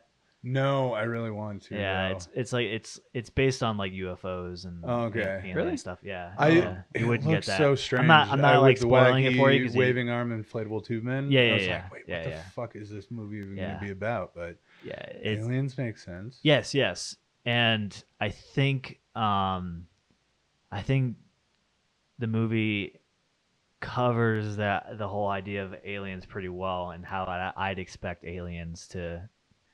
To be, um, I won't give much more away. You should go see it. I think yeah, yeah. it's not like the greatest uh, Jordan film. Jordan is it Pele or Peele? Uh, Peele? Yeah. yeah, Jordan Peele. Um, it's not his best work, but it's it was entertaining enough. You know, I, yeah. I think his first his first film, Get Out, was probably my favorite. Us is really good too. It's kind of uh, has a nice twist ending, but this one. Um, it feels a little different than the others in, yeah. in the way that it, the subject matter is completely different. But, um, yeah, I just, I, I just think that's, it's, it's like, it's that, it's that perspective going back to that, you know, that, hey, we're all, we're so small, all of our, all of our like problems that governments have created that we have to carry on the backs, our backs or all sh our shoulders don't matter anymore because there's something much bigger than us that matters. Um, Could that go for like any situation? For instance, if I have beef with my neighbor because mm-hmm. he, he keeps letting his trees grow into my yard and I yeah. yell at him every day, stop letting your fucking trees grow in my yard. Am I suddenly going to be like, dude, there's aliens. Yes. I love your trees. No, no, no. you just, you won't give a shit anymore because yeah. what happens if you guys are having that beef and then all of a sudden the neighbor on the other side of you just gets zapped out of nowhere. And now his, his, his house is like completely leveled because the aliens just zapped him. You think you and your neighbor are going to beef over uh tree limbs anymore? No, you're going to be like, fuck these aliens. What are we going to do about, we're having a meeting right now. Yeah, but you and I are now allies against these aliens. Probably what's going to happen is I'm like, take him next. So I'm going to tie him up. Maybe at the point we're at right now, yeah, you know, shit, shit's pretty wild right now, but you know, um, also, I mean, alternatively, like getting, gleaning that universal perspective, like if we all just stop, like maybe if we all just had a time, like, and just think about it, like we are all literally stardust. Like every atom in our body was born in the heart of a dying star. Like, mm-hmm. there's so many bigger things than our petty bullshit going on. Like, how can we come together, you know? And, yeah. you know, it's less, I mean, the aliens would do it more simply, but we, you know, there, there is potential to do it without, but we have to be very fucking careful uh, about how we go about it. 'Cause one slip up, you know, the nukes are flying, you know, yeah. who knows how that ends? Like, mm-hmm. is that the end of the human race? Like, you know, like that sort of thing. Um, yeah, there was this there was this T V show. I think it was H B O that did it. I can't remember the name of it, but the premise of it takes place. It's like it's like shows you uh, a period of time, and then it jumps forward like five years or something. But in the beginning of the show, Trump, it was because it took place during his presidency, launches a nuke and like hits an island off. Uh, right off uh, off the shore of China and just completely levels that whole like island. Mm-hmm. Um, and then it's like a story of like just a normal American life, but of having to like reconcile with like the fact that that happened. And it, it's, it's really interesting. I don't think it goes into like the consequences of that, but I guess one of the family members was on the island and now she has like radiation poisoning and it's mm-hmm. really fucking weird, but it reminds me of that. And Like China never retaliated. It was weird. You're like, yeah, that would, uh, God, you know, that would be something special. Like, I, I don't know. We need some sort of like wisdom in our leadership, like mm. that in a, in a very bad way, you know, um, you know, somebody that's willing to be that martyr. Cause it usually those, those wise uh, leaders that unite us don't usually last too long for various reasons, you know, uh, J F K, Martin Luther King, Malcolm X, yeah. um, Malcolm, you know, uh, you know, the, the, the real unifiers, um, you know, they, they're usually short lived, but they have a massive impact, you know, mm-hmm. in stabilizing the world enough for us to, so we just know, need one of those stave now. Off to disaster. I think so. I think so. Mm-hmm. I don't know who it is. I don't see anybody like that right now, but mm. you never know how these people would, I mean, it's through adversity, you know, the best, uh, uh, the worst aspects of us come out, but some of the noble, more noble aspects of us come out. So I think it's going to take a, a little bit more adversity, but we might actually find somebody like that that can do it or not. Mm. And we're fucked. Kanye West. Oh God. Wow, I think you just solved it. We don't even need the aliens anymore. Yeah, he is the alien. He's a yeah, then, right? Then at least we can be like, uh, you know, we can all just be like, God damn it, Jesus. Yeah, yeah, yeah. yeah. Oh, you. Wait, what did he say?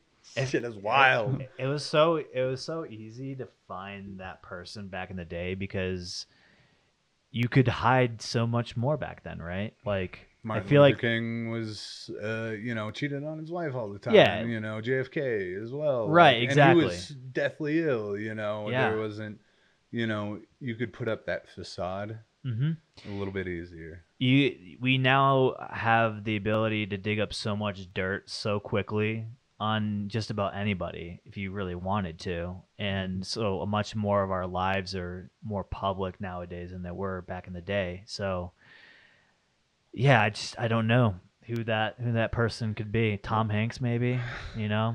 But he's got maybe he did some shady shit back in the day. He did get pretty angry recently at some people. Oh yeah, well that was deserved. I saw that. He said the F word. Yeah, so I don't know, know if he's our guy anymore. That's true. Wait, which Stuck which him. F word now? I can't tell. Yeah, was yeah. it fuck or fag? Let's yeah. just be honest. Um, it was both. It was both. He's really gotten off the rails. Uh, Tom, if you're listening, we're here for you, bud. It might have been COVID that did it to him. You know. Yeah, it's true. Yeah, it, yeah. Yeah, COVID did a lot of things to a lot of people. People. Or alternatively, maybe we could just realize that we're all human. Like, you know, he yeah. who is without sin cast the first stone. Maybe we yeah. just need somebody that will fucking own nobody, it. Nobody will can fully grasp that concept though, accept it, right? Well, maybe we just need like a dirty uh, drug addict in recovery to do it. Because I've seen uh, going back to like the start, like I've seen some fucking people like own up to some real horrendous shit and like own it, own it, like mm. uh, regardless of consequence. So there are people with integrity out there. I'm not saying they have to be drug addicts. That's just my experience. But, you know, somebody with integrity can be like, yeah, I fucked up. I that was not the right thing to do at the time. Like, here's what I did to address it, you know, but mm-hmm. we have to also let that person do that, which yeah. is the tricky part. You so know? You're saying Will Smith should be the next president. Oh, yeah. Shit. Yeah. Maybe, maybe. I don't know. I don't know. Like, he did apologize to Chris Rock. That was big of him. Um, no. Yeah. The, the problem is even, Jada. If, even, at, e even as he does something like that, it's never the same. Yeah. It's never the same. You can't, you, yes, we as uh, fellow humans should come together and be like, Will Smith, obviously you've, you know, com you've came and you've apologized and you've owned up uh, for what you did. We should all be able to be like, good for you. Let's move on. And yeah, it's in the past now, buddy. But that's just the reality. The reality of the situation is there's going to be a, a large portion of us that go, you're fucking dead to us, dude.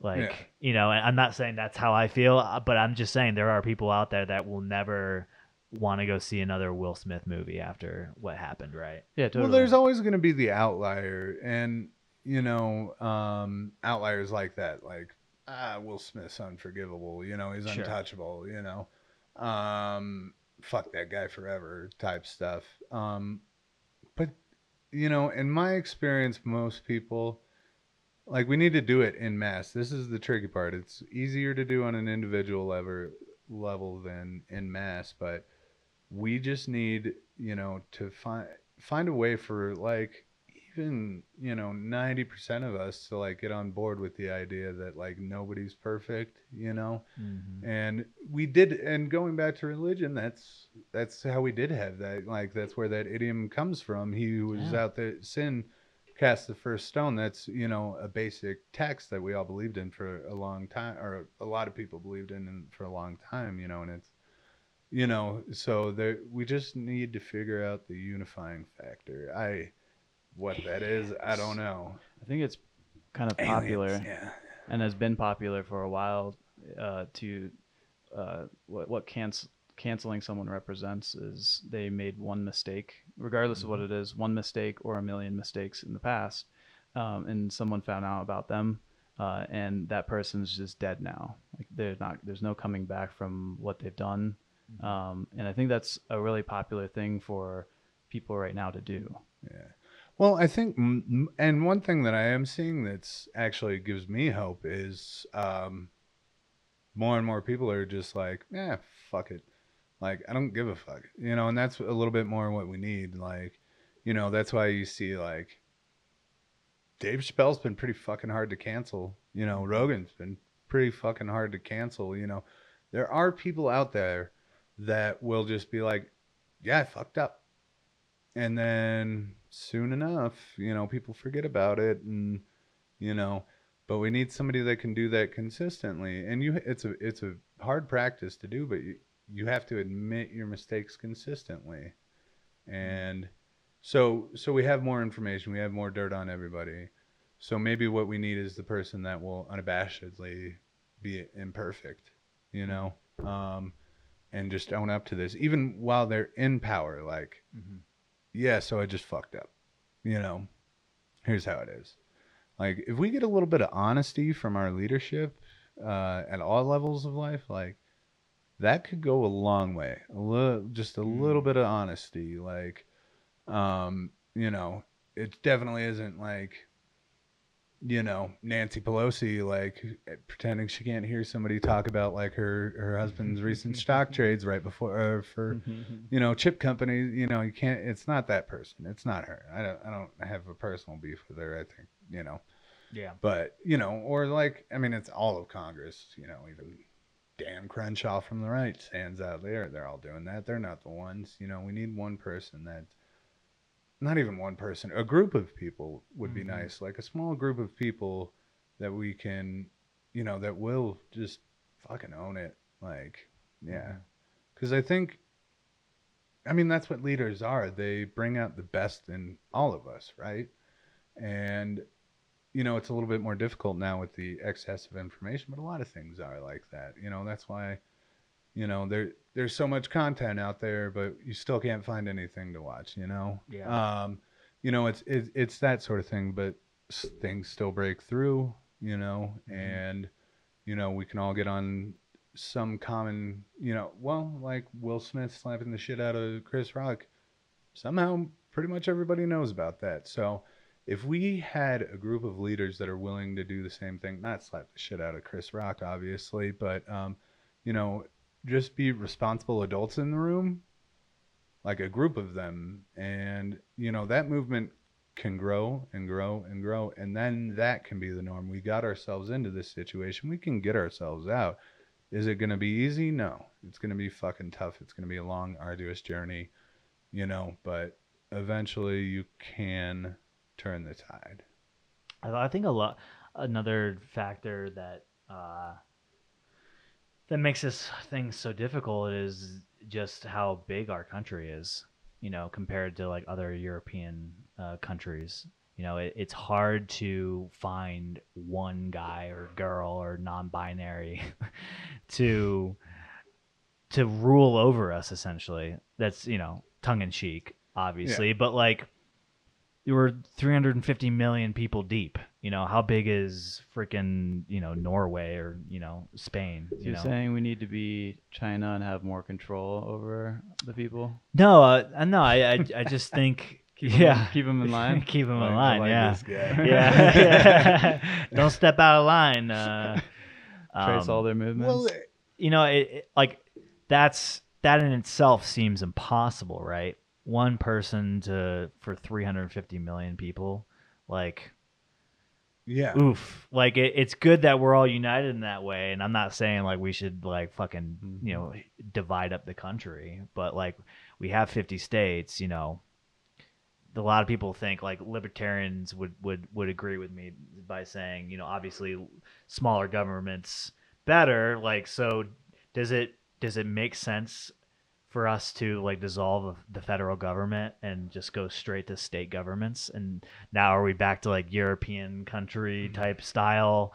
Like, how does that even like, you know, but then you have like the states that barely have like a, like a positive G D P, or, you know, like you have California, who's like arguably, you know, the powerhouse of, you know, United States in, in terms of economy wise. And then like New York and, There's some of so the just, that that seems like a bad idea too. So it's like yeah. we find ourselves in between a rock and a hard well, place, right? I think the, education would be super right now, um, because that that'll at least give us a framework uh, for what I'm about to say. Um, there's a reason that we have a, a, a federalist like republic, mm-hmm. you know, and we get. It's it's a little bit different now that interstate commerce and everything are, is more accessible, and especially with the internet even more so. Um, so it's blurred the lines, and I think we our system has had trouble adapting. But so there's state government that deals with the smaller scale stuff, and then the federal government is only supposed to come in like in matters that affect interstate, or you know that are uh, that affect other states. Mm-hmm. Um, so. It's a little bit more difficult. I think we need to like kind of reassess what we're doing. I don't think necessarily small governments uh, the answer, or big government. Smart government is is really where we got to go, mm-hmm. and um, that's where the education piece comes in. You know, I think we could have a federal uh, federal society, you know, in theory, but it'd be a little bit difficult now that like. We can get from one side of the country to the other in like two days, you know, three yeah. days, you know, it's that, that, that was a game changer. So what we need more is responsible governance, you yeah. know, than anything, like personal accountability as well. You know, could um, you go the other way and be like, do we need a global government? Taking federal government to the next level. Now we have unification of leaders. We elect one person to rule us all, like a United Nations. Yeah, but not everybody participates in that. No, I don't, you see, I, I would think more of a League of Nations. That, that hasn't ever been tried before. Yeah. Sounds better than United. Where we could work through our, you know, there's a back smoky room full. Of, oh wait.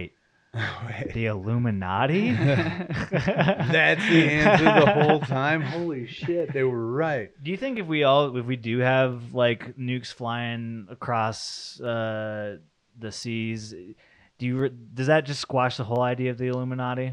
Because don't you think that they would have just made that shit go away?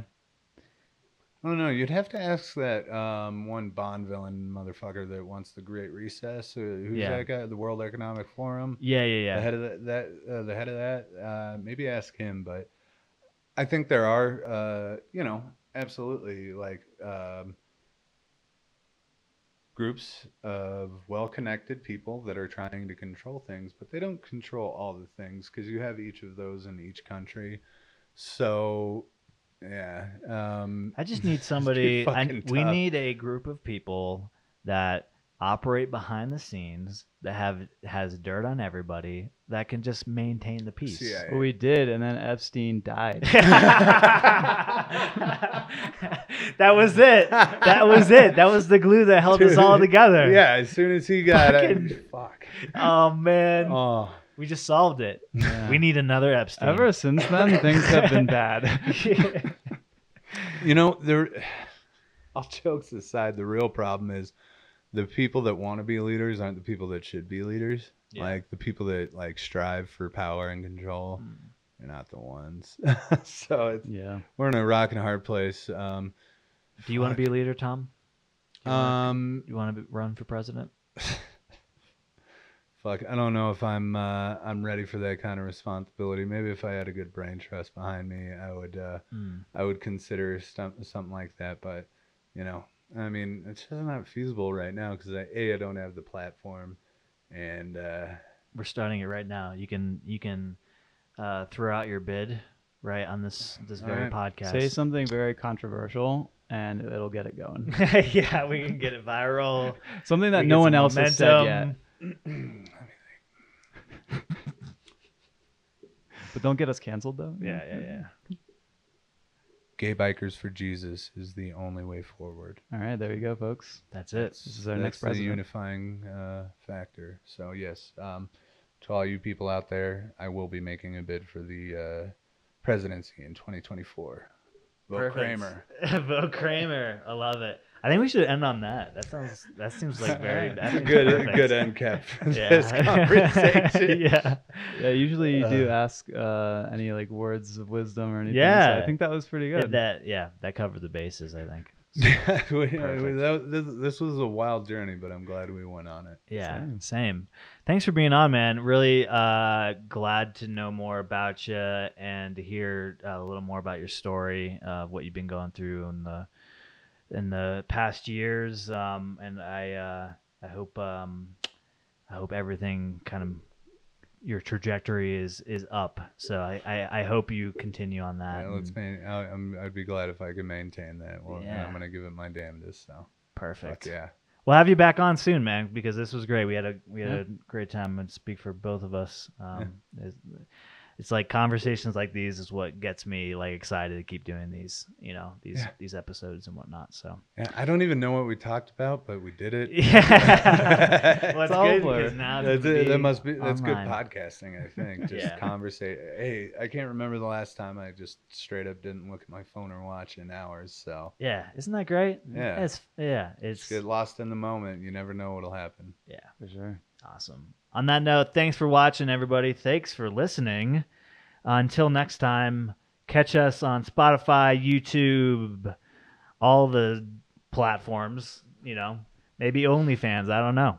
Miles is still working on it. I'll, I'll take that side of the business. I'll, I'll help you out yeah, with that. Let's all right. Fair enough.